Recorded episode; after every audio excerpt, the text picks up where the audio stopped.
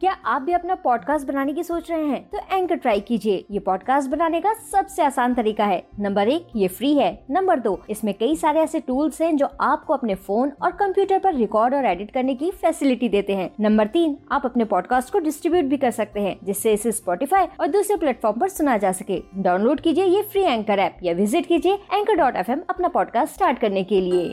आप सुन रहे हैं स्टोरी विद अनवी रुस्तम शेर और टूटी कुर्सी की कहानी। एक बार की बात है ढोलकपुर जंगल में रुस्तम शेर ने एक सभा बुलाई।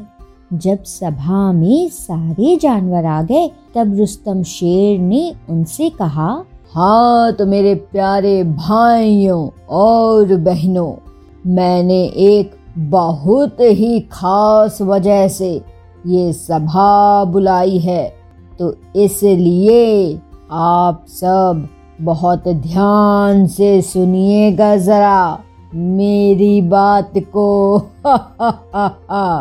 तो भैया, बात ये है कि मैं चाहता हूँ आज शाम आप सभी अपनी किसी भी चीज़ को यहाँ इस सभा में लेकर आए और उसे मुझे दें। वैसे अब आप सब सोचेंगे कि मैं आपका सामान चाहता क्यों हूँ? है भाई कि नहीं भाई? अच्छा रुकिए रुकिए। बताता हूँ बताता हूँ। मैं आप सबसे सामान इसलिए मंगा रहा हूँ क्योंकि मैं ये देखना चाहता हूँ कि आप सब अपना कुछ शेयर कर सकते हैं कि नहीं। और मैं आपको एकदम क्लियर कर देता हूँ कि वो सामान कुछ भी हो सकता है। जैसे कि आपके पास बॉल हो पेन हो पेंसिल हो, कुछ भी जिसे आप देना चाहें, वो आप आज शाम सभा में दे सकते हैं। लेकिन भैया, देना ज़रूर होगा। वैसे रुकिए ज़रा। अगर कोई खाने का सामान लाना चाहे तो वो भी ला सकता है। अरे भैया, अगर कोई खाने का सामान लाएगा, तब तो मज़ा ही आ जाएगा। तो ठीक है, इतना ही कहना था आप सबसे। अब सीधे शाम को मिलते हैं हम सब यहीं पर। और हाँ ध्यान रहे, वो सामान लेकर आना है। अब रुस्तम शेर की ये बात सुनकर सभी जानवर वहाँ से जाने लगते हैं और घर पहुँचते ही सामान भी देखने लगते हैं। और फिर इस तरह से सभी जानवरों की तरह मोंटी बंदर भी सामान देख ही रहा था कि तभी मोंटी बंदर अपने मन में कहता है महाराज भी ना कुछ भी बोला करते हैं। अब मैं अपना कौन सा सामान दूँ? ये बॉक्स दूँ या फिर ये फुटबॉल दूँ? वैसे ये बॉक्स तो नया लग रहा है।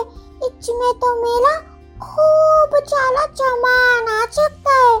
और इस फुटबॉल से, इस फुटबॉल से तो मैं खेलता हूँ। इसे मैं किसी को नहीं दूँगा। और फिर ऐसा अपने मन में बोलते हुए मोंटी बंदर फिर से सामान देखने लगता है।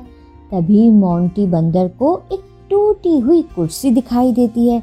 उस कुर्सी को देखते ही मोंटी बंदर बहुत खुश हो जाता है और खुश होते हुए फिर से अपने मन में बोलता है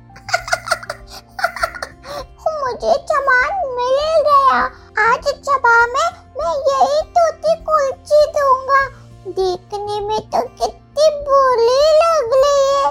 और किसी को पता भी नहीं चलेगा कि ये कुर्सी टूटी हुई है।